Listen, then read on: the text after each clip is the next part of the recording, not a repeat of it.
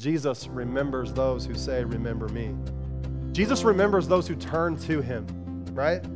Like he always remembers those who turn to him in repentance. The reality of this story is like if you hadn't heard any of the background, like if I hadn't given you any of the backstory last week and this week,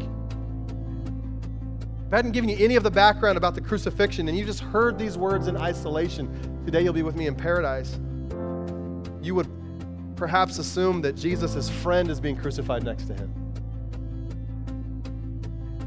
That maybe a leader in the religious community is being crucified next to him. But the truth is that Jesus isn't responding to someone who who's been behaving really well. He's not responding in the story to someone who's been doing a lot of good things. Jesus doesn't speak to someone who's a leader in the religious community. He doesn't say these words to someone who is highly esteemed socially.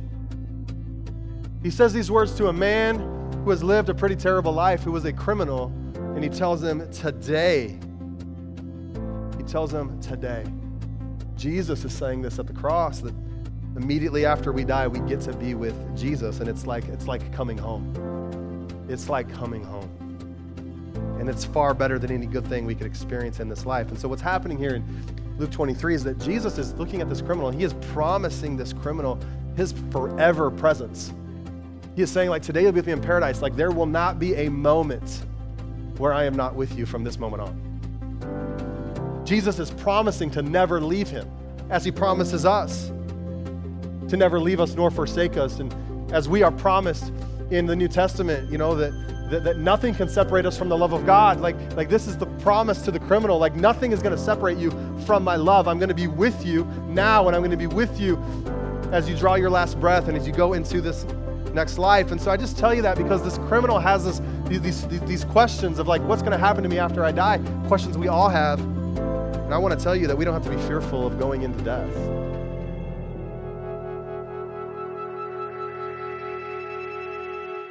We're in uh, week two of a teaching series uh, called uh, Famous Last Words. In this series, we are turning our attention towards Easter. We are focusing our attention on the crucifixion scene and on what Jesus is doing on the cross, focusing our attention on his famous last words before he died. Now, there are seven statements that Jesus gave from the cross, his final words of choice before he as scripture tells us, drew his last breath and gave up his spirit and died. And so today, what we are doing is we are looking at the second statement of Jesus from the cross, where Jesus very famously looks uh, at the, uh, the, the man who is being crucified next to him, the criminal, and he tells him, I tell you the truth, today you will be with me in paradise. Last Sunday, we introduced the, uh, the first statement of Jesus from the cross, where he tells uh, he prays to the Father. He says, Father, forgive them, for they know not what they do. And today we are on uh, statement number two. Really uh, excited to get into this together. So uh, if you have your Bibles, you want to follow along, it's in Luke 23. Uh, we'll have the scriptures on the screen as well. Now, how many of you, at some point in your life, um, you have received words of caution from uh, parents, grandparents, aunts and uncles, friends? about who you surround yourself with. Anybody? You ever had words of caution given to you? Maybe it's something like this. You know, watch who you keep company with. Or, you know, who you spend time around like determines who you become. Or show me show me who you're hanging around and I'll show you, you know, your future. I'll show you what that ends up looking like. I remember when I was a youth pastor uh, years ago, this is probably about 15, 16 years ago, I remember uh, reading a book uh, and, and uh, coming across this quote by Jeanne Mayo, and uh, where she says, Show me your friends and I'll show you your future. And I remember uh, that, that being such a, uh, um, you know, if you were to talk to any of those kids from that era of, of me being their youth pastor, they, they would all remember that because of how often I would say it to them Show me your friends and I'll show you your future. In other words, like who you spend time around, right? Who you uh, are with is, is, is a picture of what your life will end up being. And so, Perhaps you've even heard the language of the Bible. 1 Corinthians 15, 33 and 34 says, Do not be misled. Bad company uh, corrupts good character. Bad company corrupts good character. That's verse 33. Now, here's what I think. Here's what I think about all this. I think that all of these words of caution about who you hang out with and who you spend your time around, I think they all have merit. I think they are important and that we must certainly be mindful of who we surround ourselves with for sure. And yet, with all of these words of caution that we have heard throughout our life and that people tell us, we look at the crucifixion scene. And the crucifixion scene reminds us of the surprising ways of Jesus. Because Jesus didn't always live according to this advice to, you know, watch the company that you keep or be careful who your friends are because that's a picture of what your future is going to look like. You see, on the cross, Jesus dies in a way that is very consistent with how he is, was born. He dies in a way that's very consistent with how he lived because, you know, Jesus was born among people who were not considered to be all that important. He was born among people who had no level of social significance. Like, like this is true, right? He was born in a barn, in a stable. He was born with the people at his, at his bedside who were the, the most unlikely, the least important people that you would have at the bedside of a king who had just been born. And so we see this in his birth, but also in his life. Jesus lived a life in relationship with people whom the world had overlooked. The proverbial outcasts, right? Those who lived on the peripheral of society. Jesus had a way, as you read the Gospels, you find Jesus had a way of, of touching people who were contagious. He had a way of eating with people who would have been considered corrupt. And I imagine that there were many people over the course of Jesus' life who tried to pull him aside and give him a little talk. I'd imagine there were many people who tried to pull him aside to remind him of who he's hanging out with. But there were people who would have pulled him aside and said something like, Hey, Jesus, don't forget that your friends are a picture of your future. And yet, what we see in this story in Luke 23 is that in his birth and in his life and even in his death, Jesus is surrounded by questionable people. And we're reminded of this truth in the crucifixion scene, right? As Jesus is crucified between two thieves, two criminals. Says this in verse 30, 32, uh, uh, Luke 23. Two other men, both criminals, were also led out with him to be executed. And when they came to the place called the skull, there they crucified him along with the criminals, one on his right and one on his left. Theologian Karl Barth says this. He says, Strangely enough, there are many paintings of Jesus' crucifixion where the two criminals are not pictured. But the two thieves on the, uh, on the right and on the left must not be left out in any painting or representation where they are absent and important, even an essential element is missing. And I think that's an, this is an interesting thought because so often, you know, we, we see the crucifixion depicted in a painting or in, in, in uh, uh, you know, in, in some way, and, and it's, it's, it's one cross. It's, you know, um, how we wear it around our neck, right? And, and, and that is the, the, the main thing, right? The cross of Jesus. But what we can't forget is that it's, it's, it's not just one cross here. In fact, if you're taking notes, I would say that the crucifixion story is not a story of one cross, it's a story of three crosses. And that you can't fully understand the crucifixion you can't fully understand Jesus and who he is without considering the two men who were crucified next to him one on his right and the other on his left. As the three men are being crucified together, and maybe you're familiar with this story, but as they're being crucified together, a conversation begins to ensue. And I don't know how the conversation was started or how it was even possible in the midst of all the pain that they were experiencing. But somehow, while they were in agonizing pain, little bits of conversation was taking place between the three men being crucified at the same time. Luke 23 tells us that one of the thieves begins to speak to Jesus in a way that sounds like he's insulting him. In fact, in verse 39, it says, One of the criminals who hung there hurled insults at him. Aren't you the Christ? Aren't you the Christ? Save yourself and us. Save yourself and us. Now, what's striking to me about this question and the demand from this thief for Jesus to save himself and them is that it sounds really familiar to me. In fact, I hear this criminal talking to Jesus like this, and it, it's, it's like, man, I think I've heard this somewhere else. This isn't the first time that Jesus has been tempted to show his power. When Jesus is on the cross, this isn't the first time he's been tempted to sort of override the natural circumstances that are happening to him and to prove that he is God. Tempted to be the king who overpowers others. And instead, instead of, of, of going the way that God would have him go, instead of, of, of going the way of suffering and self giving love, Jesus at many points is tempted to take the easy way out and so when I hear the words, save yourself, it reminds me of the words of Satan. It reminds me of the ways that Satan has tempted Jesus throughout his life. I think about Jesus in the wilderness for 40 days. Immediately after the Father has spoken a word of blessing to him at his baptism. Look at this in, in, in Luke chapter 3. This is, this is at Jesus' baptism. It says that when or I'm sorry, in Luke chapter 3, 21 and 23, it says, When all the people were being baptized, Jesus was baptized too. And as he was praying, heaven was opened. And the Holy Spirit descended on him in bodily form like a dove. Okay, I taught this a couple weeks ago in our Hearing God class on Wednesday nights that the Holy Spirit is not a dove, but in this story, he descended like a dove. Okay? It's important. It says, A voice came from heaven. This is the voice of the Father, came from heaven. You are my Son, whom I love. With you I am well pleased. Says, Now Jesus himself was about 30 years old when he began his ministry.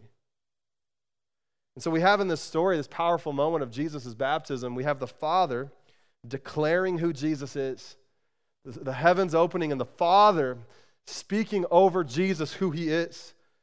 He's declaring what he thinks about Jesus. He says, You are my son, whom I love, and with you I am well pleased. Well, from, from, from that powerful moment, Jesus is carried by the Holy Spirit into the desert where he faces Satan after 40 days of, of fasting. Luke 4, uh, verse 1 says, Jesus, full of the Holy Spirit. So now he is full of the Holy Spirit because he was baptized in the Holy Spirit at his water baptism. Full of the Holy Spirit, he returns from the Jordan, where he, where he was baptized, right, and led by the Spirit into the desert, where for, for 40 days he was tempted by the devil. He ate nothing during those days, and at the end of them, he was hungry. At the end of them, he was hungry. And the devil, Satan, comes to him and he says, If you are the Son of God, tell this stone to become bread. So, here, here, you see what's going on here in Luke chapter 3 at his baptism. The Father declares who Jesus is, tells him what he thinks about him, declares his identity over him that he is his son, whom he loves and whom he is well pleased. And the very first uh, thing that Jesus does following that baptism is he goes into the wilderness and is tempted by Satan, where Satan comes to him and starts to insert doubt about what God had said about him. And he says, If you're the Son of God. Well, he was just, he was just affirmed by the Father that he is the Son of God. And Satan, right here, is, is, uh, is trying to insert doubt. He's doing the very same thing to Jesus here in the wilderness, like he did to uh, Eve in the garden.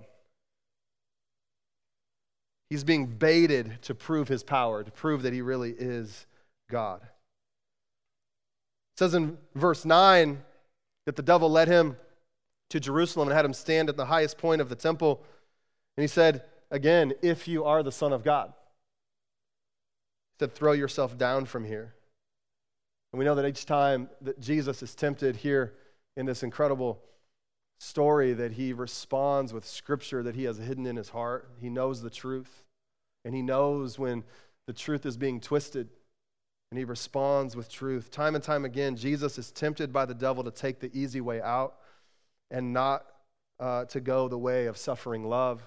The other thing about this story that, that, that you may not realize is, is uh, you know, when Jesus came to this earth, he came on a mission, right? He came on a mission of love. He came on a mission to, to, uh, to save us, like, from sin, but he also came primarily, really, to destroy the works of the devil. Like, you think of all the works of the devil throughout the earth that had happened all, all along the way, all the destruction, right? Everything that had been uh, had changed from uh, God's design at creation. And so Jesus is here and he's, he's coming to kind of take back authority over what has been lost.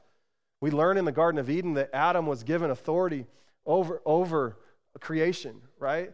To have, to have dominion, to rule and to have dominion over creation. And, and that Satan comes, tempts them, right? And that the authority that was given to Adam has been now transferred over to Satan.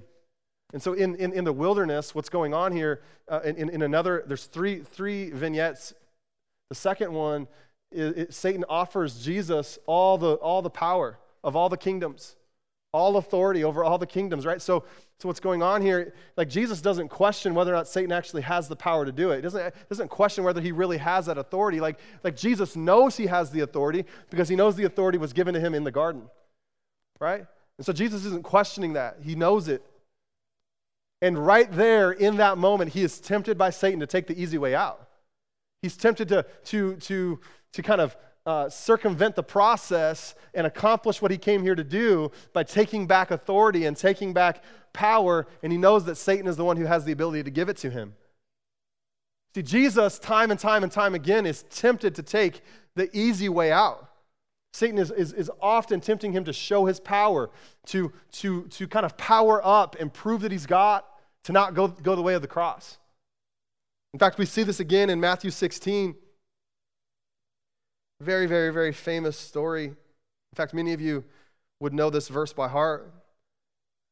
It says, From that time on, Jesus began to explain to his disciples that he must go to Jerusalem and suffer many things at the hands of the elders, chief priests, and teachers of the law, that he must be killed and on the third day be raised to life. So there came a point in Jesus' ministry right? Most of his ministry in the early days was done around the Sea of Galilee and other parts of Israel. There came a point where Jesus set his eyes on Jerusalem and said, I must go to Jerusalem, right? He knew what had to happen to him. Peter takes Jesus aside to have a pep talk. Kind of like I mentioned earlier, right? I imagine there's other people who have done this with Jesus to say, hey, like, who are you surrounding yourself with? What are you doing? Peter took Jesus aside and began to rebuke him. Can you imagine? You imagine rebuking the Son of God? Peter says, Never, Lord. This shall never happen to you. So, what is he saying? Never do. He's saying, he's saying, You shall never be killed, and you shall never on the third day be raised back to life. That shall never happen to you. Jesus in verse 23 turned and said to Peter, Get behind me, Satan. You are a stumbling block to me. You do not have in mind the things of God, but the things of men. Now, what's interesting about this story here is that Jesus doesn't tell Peter to get behind him, he tells Satan to get behind him. See, there is a voice that Jesus has heard at many times throughout his life that has offered him an easier way out, that has tempted him to not go the way of the cross and the way of self sacrificing love. And we see it again on the cross. We see it again on the cross as Jesus is being crucified. Satan comes at him once again through this first criminal to try to get him to take the easy way out. You see, at the end of Luke 4, when you, when you read that whole, that whole section on Jesus in the wilderness, Jesus withstands his temptation. He, he withstands the temptation from the devil. And the Bible says that it doesn't say that like, like the devil's just like, okay, I'm done now. It says that he, he went away to, to, to look or to wait for a more opportune time. In fact, and, and so, so what he's doing here is he's, he's like, all right, so you got me this time, but I'm going to look for another moment. I'm going to look for a time when you're more weak. I'm going to look for a time when, when there's, there's, there's, there's like a, a crack that I can, I can expose and I can get in there. He's going to go look for a more opportune time. Well, the cross was that for Jesus. It was the most opportune time. Think about how weak and how vulnerable Jesus must have been in that moment. And so, this thief, echoing the words of Satan, he speaks to Jesus and says, Aren't you the Christ? Right? He's inserting that doubt. Aren't you the Christ? I thought you were the Christ. Aren't you the Christ? Save yourself and us. But Jesus refuses to give in to the temptation. He refuses to call on the angels of heaven to deliver him, he refuses to prove his power in that moment. If you're taking notes today, look at this with me. From the beginning to end, Jesus' life was not marked by self preservation, but by self giving love. From beginning to end. Reminds me a lot of 9 11. If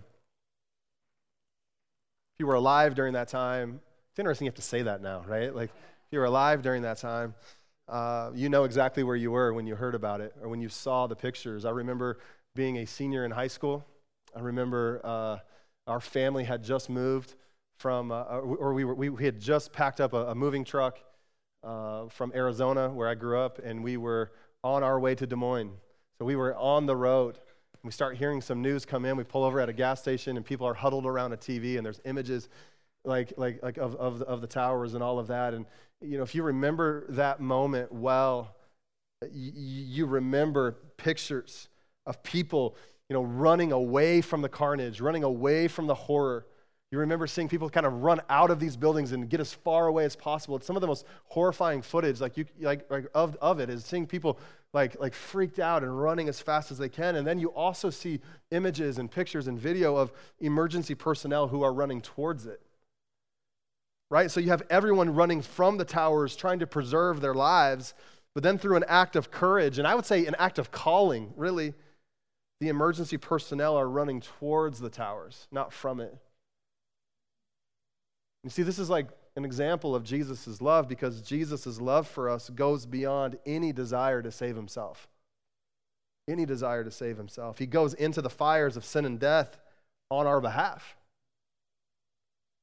when we see Jesus crucified between two criminals, there is, there is um, so much of the gospel here. So much of God's grace here in this story. Jesus dying in between two thieves, it reminds us of like two really important things that I want to pull out of this story and I want you to kind of carry with you throughout the week. Number one is that Jesus is always near the bottom. Jesus is always near the bottom. Look at these thieves, these robbers, these criminals. They are considered the worst of human society. And this is a good reminder to us that Jesus consistently fi- found himself amongst the worst. Jesus consistently finds himself among the lowest. He's always in their company. If you want to find out where Jesus is, just look to the lowest of society and you will find him there. You know, before cell phones were widespread, again, dating myself, but there's a lot of you, so I, I feel like I am, uh, I'm, I'm, in good company here today. Before uh, cell phones were widespread, your family had to assume where you were. Right? Before you could be like tracked down by GPS or Life 360 apps or Find My Family or whatever it is, like, like your family had to assume that you were where you said you were going to be, right? And so when I was growing up, my parents, when they didn't know where I was, they had to assume that I was where I usually was. They needed to get me, they needed to find me. I was out. They, they, they, they would have to, to start looking for me at the places I usually hung out. They would have to look for me either at my friends or on the basketball court or someplace I usually hung out at. And so, how, how would they find me? They'd go to those places, right?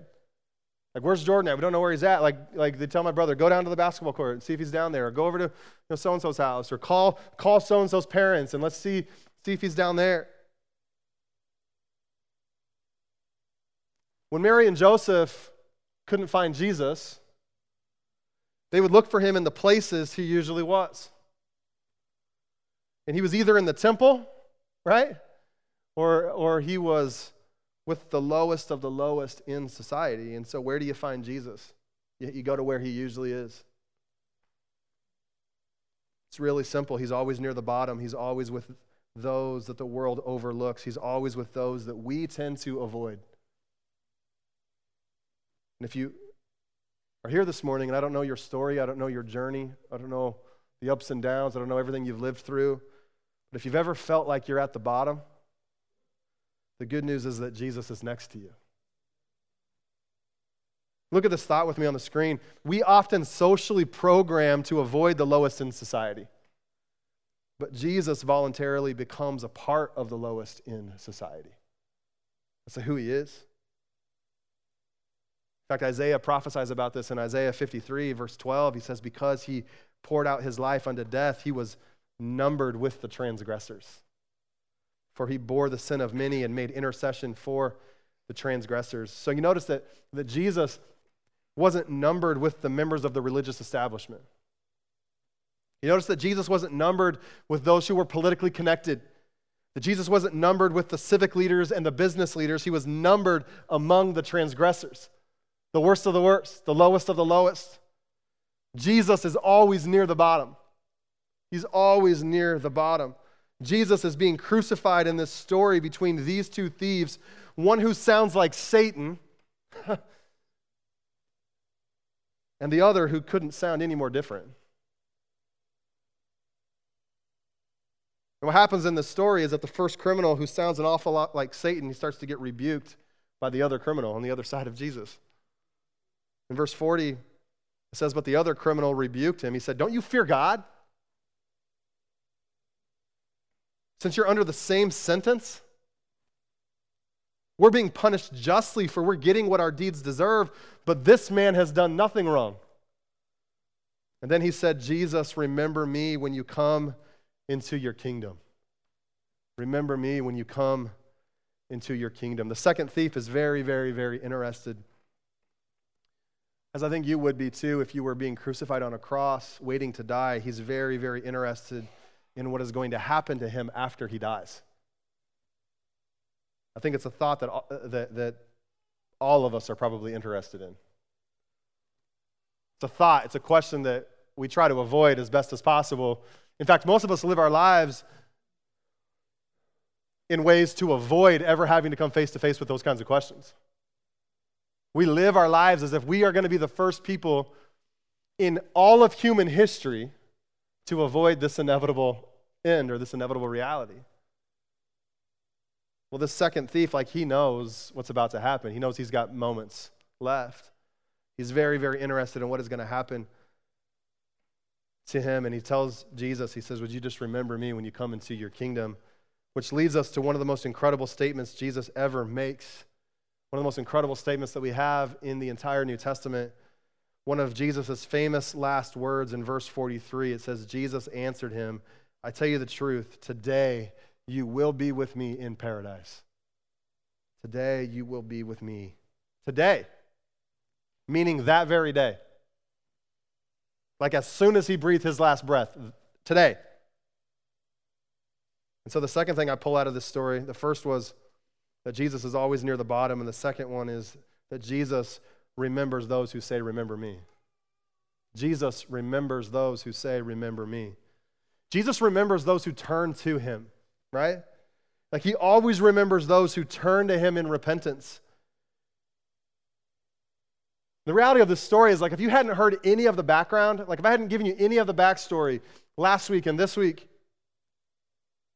if I hadn't given you any of the background about the crucifixion and you just heard these words in isolation, today you'll be with me in paradise, you would perhaps assume that Jesus' friend is being crucified next to him. That maybe a leader in the religious community is being crucified next to him. But the truth is that Jesus isn't responding to someone who, who's been behaving really well. He's not responding in the story to someone who's been doing a lot of good things. Jesus doesn't speak to someone who's a leader in the religious community. He doesn't say these words to someone who is highly esteemed socially. He says these words to a man who has lived a pretty terrible life, who was a criminal, and he tells him, Today. He tells him, Today today. Not at some point, not at some point down the road, but today. You notice that Jesus doesn't mention two, two um, kind, of, kind of theological ideas around death and eternity that have been, been taught and that have been widespread. He, he, doesn't, he doesn't mention soul sleeping here in, in this, which, is, which some people have taught throughout the, throughout the ages, where the body and the spirit are asleep essentially until the resurrection of the dead at the second coming of Jesus. So basically, like people, some people teach that you just go into the, in, in, into the, into the ground and you'll just, you'll just sleep there essentially. It's a soul sleeping until, until Jesus returns. And then when he returns and he gathers up the saints who have died, then you'll be in eternity with him. in the, in the new heaven and the new earth. Jesus also doesn't mention purgatory here of any kind, which many have taught, which is an in between place that you go until you can basically pay off your debts. And so, Paul talks about this. Paul also gives us confidence in, in uh, 2 Corinthians 5. He says, Therefore, we are always confident and know that as long as we are at home in the body, we are away from the Lord. Right? Physically, we are away from the Lord when we are at home in the body. He says, We, we live by faith, not by sight. We are confident, I say, and would prefer to be away from the body and at home with the Lord. So we make it our goal to please Him, whether we are at home in the body or away from it. So Paul teaches this. Jesus is saying this at the cross that immediately after we die, we get to be with Jesus, and it's like, it's like coming home. It's like coming home. And it's far better than any good thing we could experience in this life. And so, what's happening here in Luke 23 is that Jesus is looking at this criminal. He is promising this criminal his forever presence. He is saying, like, today you'll be with me in paradise. Like, there will not be a moment where I am not with you from this moment on.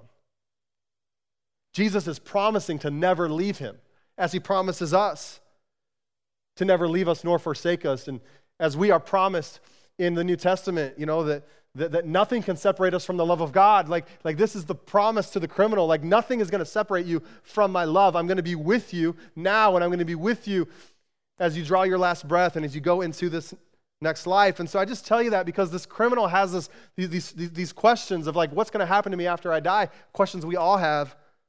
And I want to tell you that we don't have to be fearful of going into death. Like it's this empty void and we're just so unsure. Like we're meant as Christians to live with a different view of death. That it's, that it's not the end, that it's not final, that we pass from this life into the next. In fact, I want you to look at this, this thought with me on the screen. Jesus walks with us through this life and into the next. That's what he's saying to the criminal on the cross. He's saying, I'm with you now. I'm, gonna, I'm, I'm, I'm with you now in this moment, but I'm going to be with you in, in, in the next life as well. Jesus says, Today, you're going to be with me in paradise. Paradise is another word that sticks out to me, and I just assume that's heaven or wherever God is, right? Paradise is a word that comes, it comes from, from, from, a, uh, from a Persian word when the Jewish people left their exile in, in, in, the Persian Empire and they returned to Jerusalem, they, they took this word with them when they came out of slavery. And when they, and it means this it means an enclosed garden or park of a king. An enclosed garden or a park of a king or park for a king. And so when they translated this, this Persian word, when they got back out of slavery, they translated this word. Um, like, like, like into Hebrew and eventually into Greek, right? So we talked last week just briefly about the Septuagint, which was basically the Old Testament, which was originally written in Hebrew, but, but the Septuagint is the Old Testament translated into the Greek language. And so they, they took this word paradise, and when they translated it into their common language, it translated as the Garden of Eden translated as the Garden of Eden, the place where Adam and Eve were kicked out of because of sin, the place where God walked with Adam in the cool of the day. And so in this, in this story, in this, in this deal, like, like Jesus is looking at this, this thief on the cross and he says, says to him, You're gonna, you know, when you, when, you, when you draw your last breath here in a moment, today you'll be with me in Eden. In Eden. Now, in the Old Testament, it is often that there are things that are spoken about, earthly things, that are intended to mirror heaven. So you think of like the tabernacle in the Old Testament where Moses is given the exact, the exact instructions of how to build the tabernacle. It's, it's the exact instructions meant to mirror the tabernacle in heaven. There's, oftentimes there are things going on in the Old Testament that, that are meant to be a picture here on earth that are, that are a mirror of what is going on in heaven, and that is exactly what's going on here with, with Eden. It's the same thing. Paradise Jesus is speaking about it is Eden. Eden is the earthly mirror. The Garden of Eden in Genesis, it's the earthly mirror of a heavenly paradise. And Jesus says to this criminal, You're going to be with me there in this heavenly paradise. What I think what he's saying, what I, what I read, What I, what I get out of this is Jesus is looking at this criminal and he's telling him, hey, I can get you back into Eden. I can get you back into Eden. Like, if you remember, Adam and Eve are kicked out of Eden, right? They're not allowed to be back in there. It's actually like, like the mercy of God that they are kicked out of Eden. Like, we, we, we kind of get confused on that. But had they stayed in Eden, they would have just continued to eat from the tree of life. And, then, and they would have been, per, like, like, like, they would have been eternally separated from God because of their sin. So it's actually the mercy of God that he kicks them out of Eden. And then he, then he, he, he places uh, an angel uh, there to, to guard the entrance so they can't get back. Not only does he do that, but he hides it from their view. So like even if they could find their way back, now they can't get in because there's an angel who's, who's standing there at the entrance. So th- this is, these are Jewish men being crucified on the cross next to Jesus, criminals. They understand their heritage. They understand like where they come from. They understand that, that, that, there was a time when man, it was normal for man to walk with God in the cool of the day, and, and now it's no longer that way.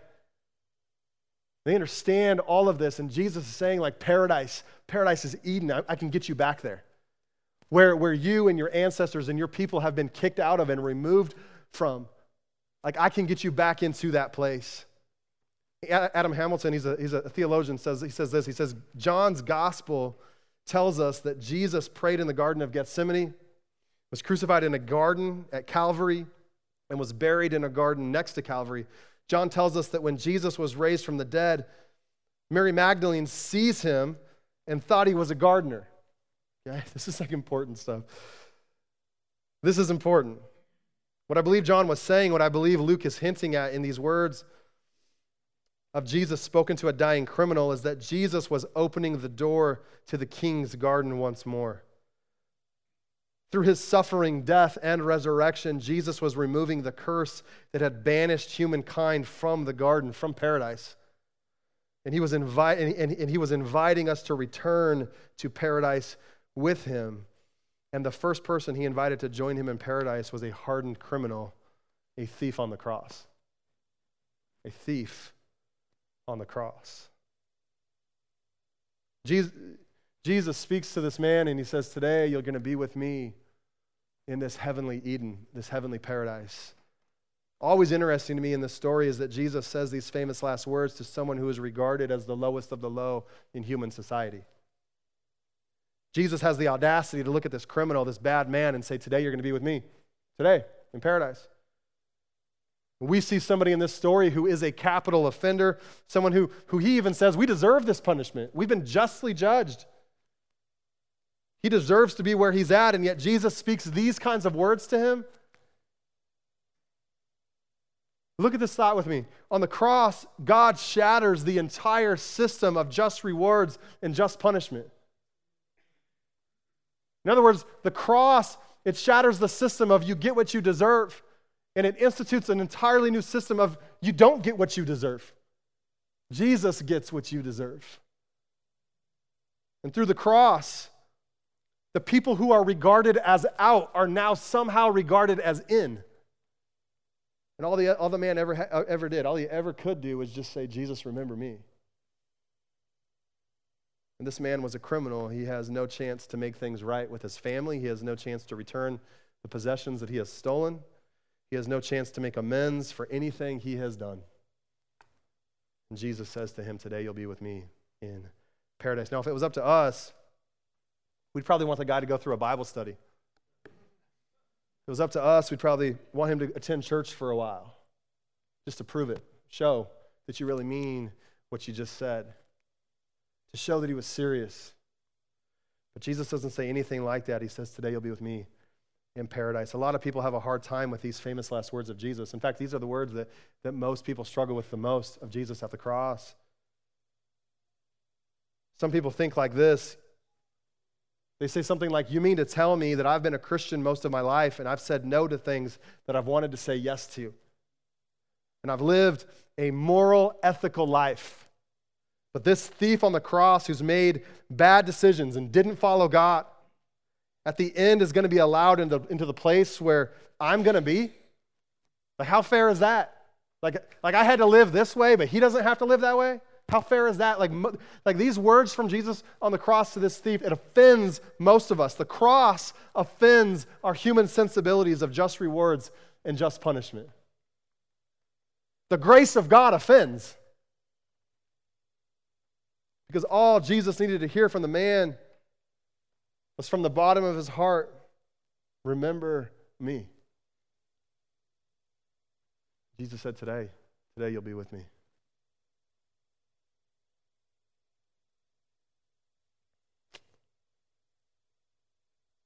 When Jesus speaks about paradise here, he is speaking about a place. More importantly, he's speaking about a relationship that this man has now entered into. Like Eden, paradise is wherever and whenever you are connected to God. Just like Pastor Josh mentioned in communion. Like Jesus came to save us. Yeah, to, you know, there is, there is a place we go, but there's salvation in the here and now. Salvation, if you're taking notes, is fundamentally about a person, not a place.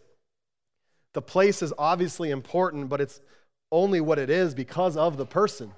So it's like you take God out of, out of Eden and it's no longer Eden, right? It's like that's, that's, that's no longer paradise without God in it. And so these famous last words are words of forgiveness to this criminal they are words of forgiveness that are not based on human performance, but based on the performance of God. Based on what God has done on the cross of Calvary. It is grace, it is grace, it is grace, it is unmerited favor. It is what you do not deserve. The first thief says, Save yourself and us. The second thief says, Remember me when you come into your kingdom. And Jesus, what does he do? He responds with grace. He responds with grace.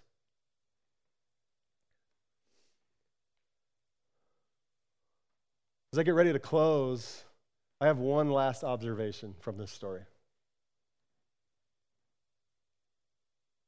Luke 23, we have the Son of God crucified between two thieves, two criminals. But these famous last words aren't just about one thief, and they're not just about two thieves. It's really about three thieves. And you might think, Pastor Jordan, are you suggesting that there is a fourth cross? On which there was another thief crucified, and that is certainly not what I mean, okay?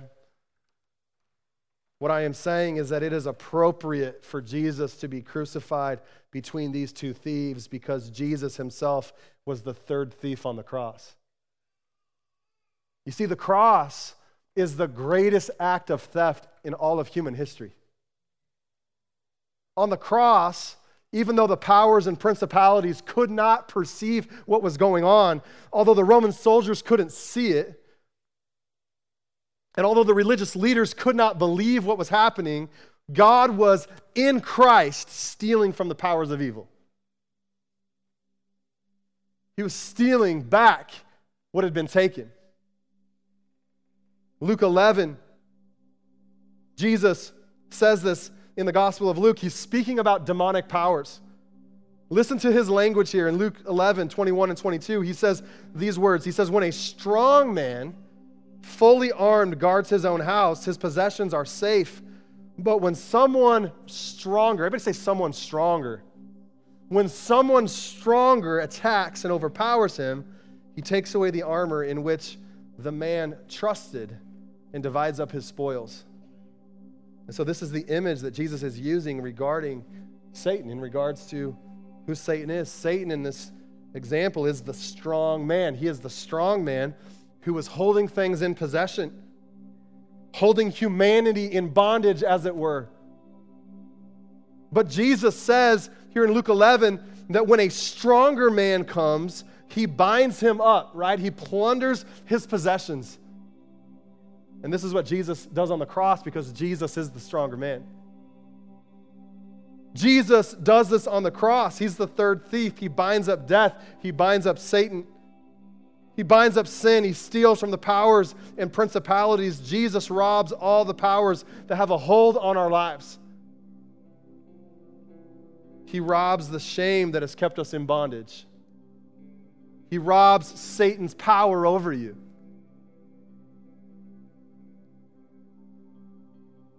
He robs death's power over you.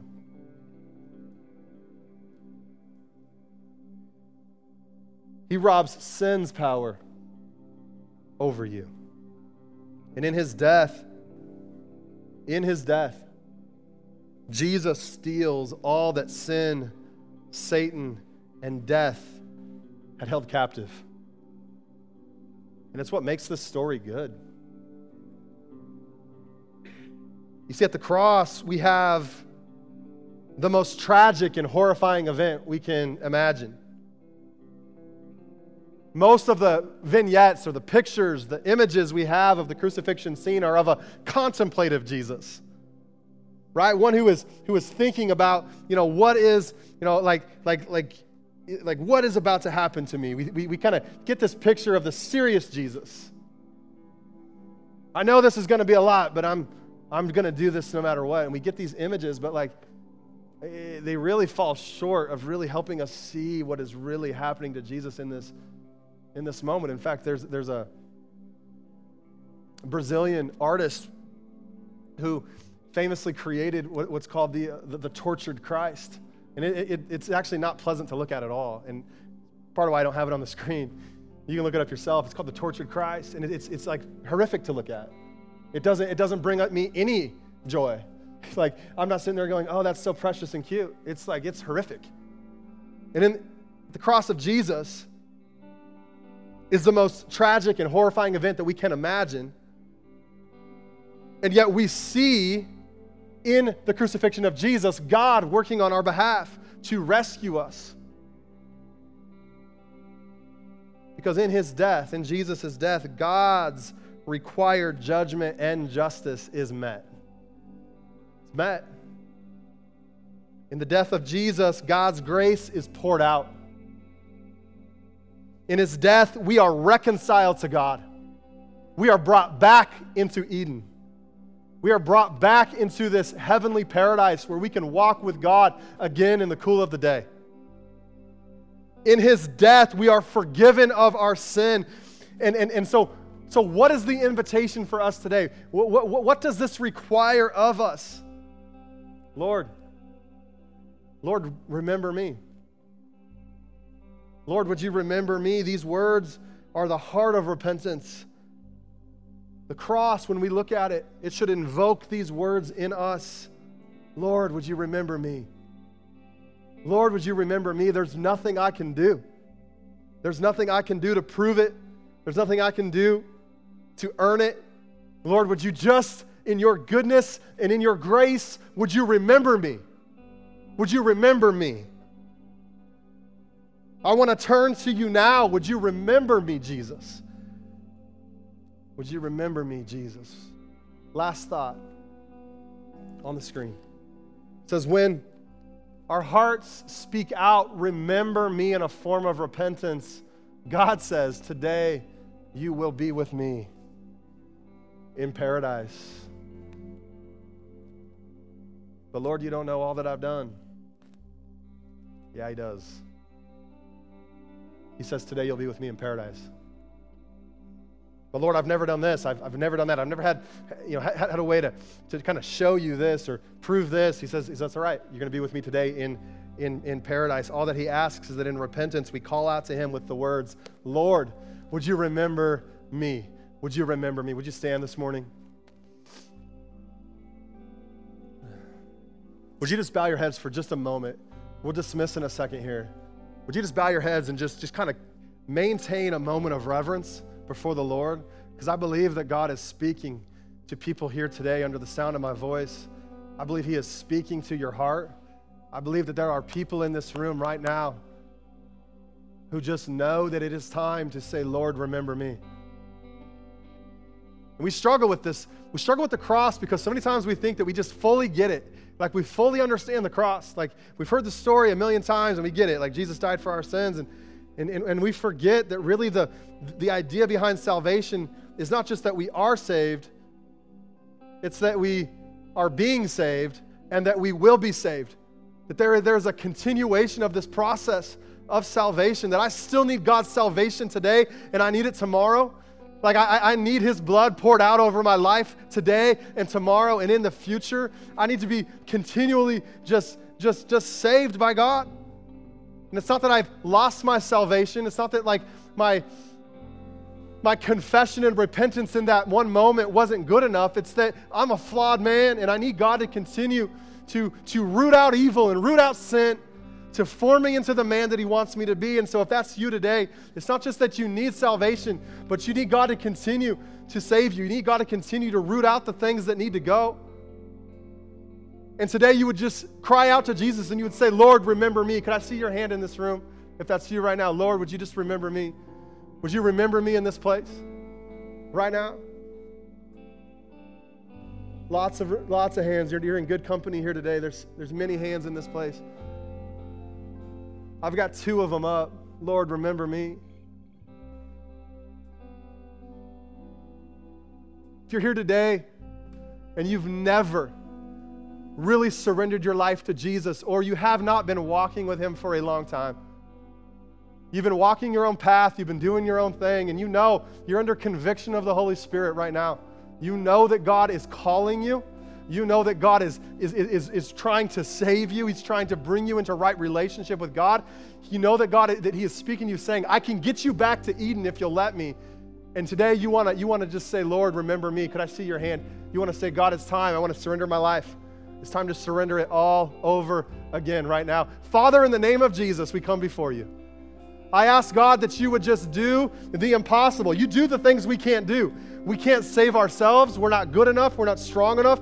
We're not, we're not equipped to do this. So we come humbly, surrendered before the God of the universe, the God who came in flesh who lived and dwelled among us, who lived a life like we live, who lived sinless and went to the cross, and on that cross took on the sin of the world, which includes my very own.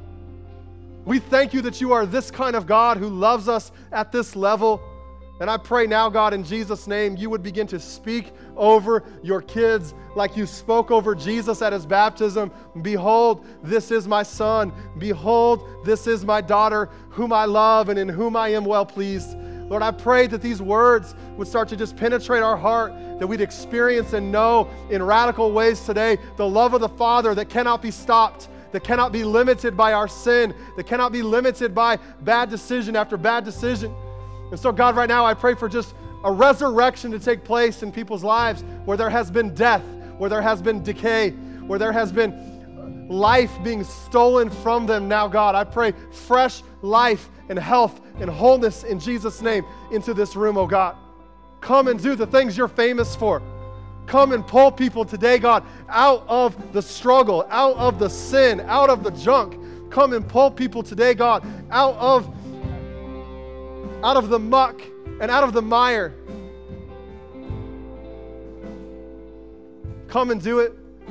And so, if you're here today and you said those words, you said, Lord, remember me. You see, here's the deal it doesn't have to be a fancy prayer.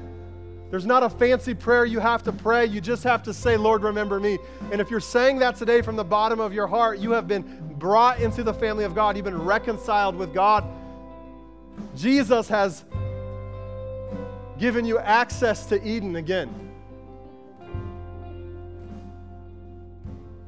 And so, if that's you, welcome. Welcome into the family of God. And if you're here today and you're just kind of needing further reinforcement that the love of God is real and that it's powerful and that there's nothing you've ever done that could limit it, I want you to hear these words and I want you to sing these words. And if you already believe it, I want you to, to, to, prophetically sing these words. I want you to prophetically sing these words that, that there are people in this room who may not fully believe these words, and you're, you're, you're prophesying as you sing, sing these lyrics that there are those in this room who don't believe it who will. And you're also prophesying into your future because there are times in your future when you're going to struggle to, be, to believe these words where you're going to struggle to believe that Jesus really does love you because of things you've done. And so you're not just you're not just like singing these words because you believe them now. You're prophesying into your future that he loves me, he's going to continue to love me, he will love me at my best, and he will love me at my worst. Would you just sing the, about, about the love of Jesus here today and in this room?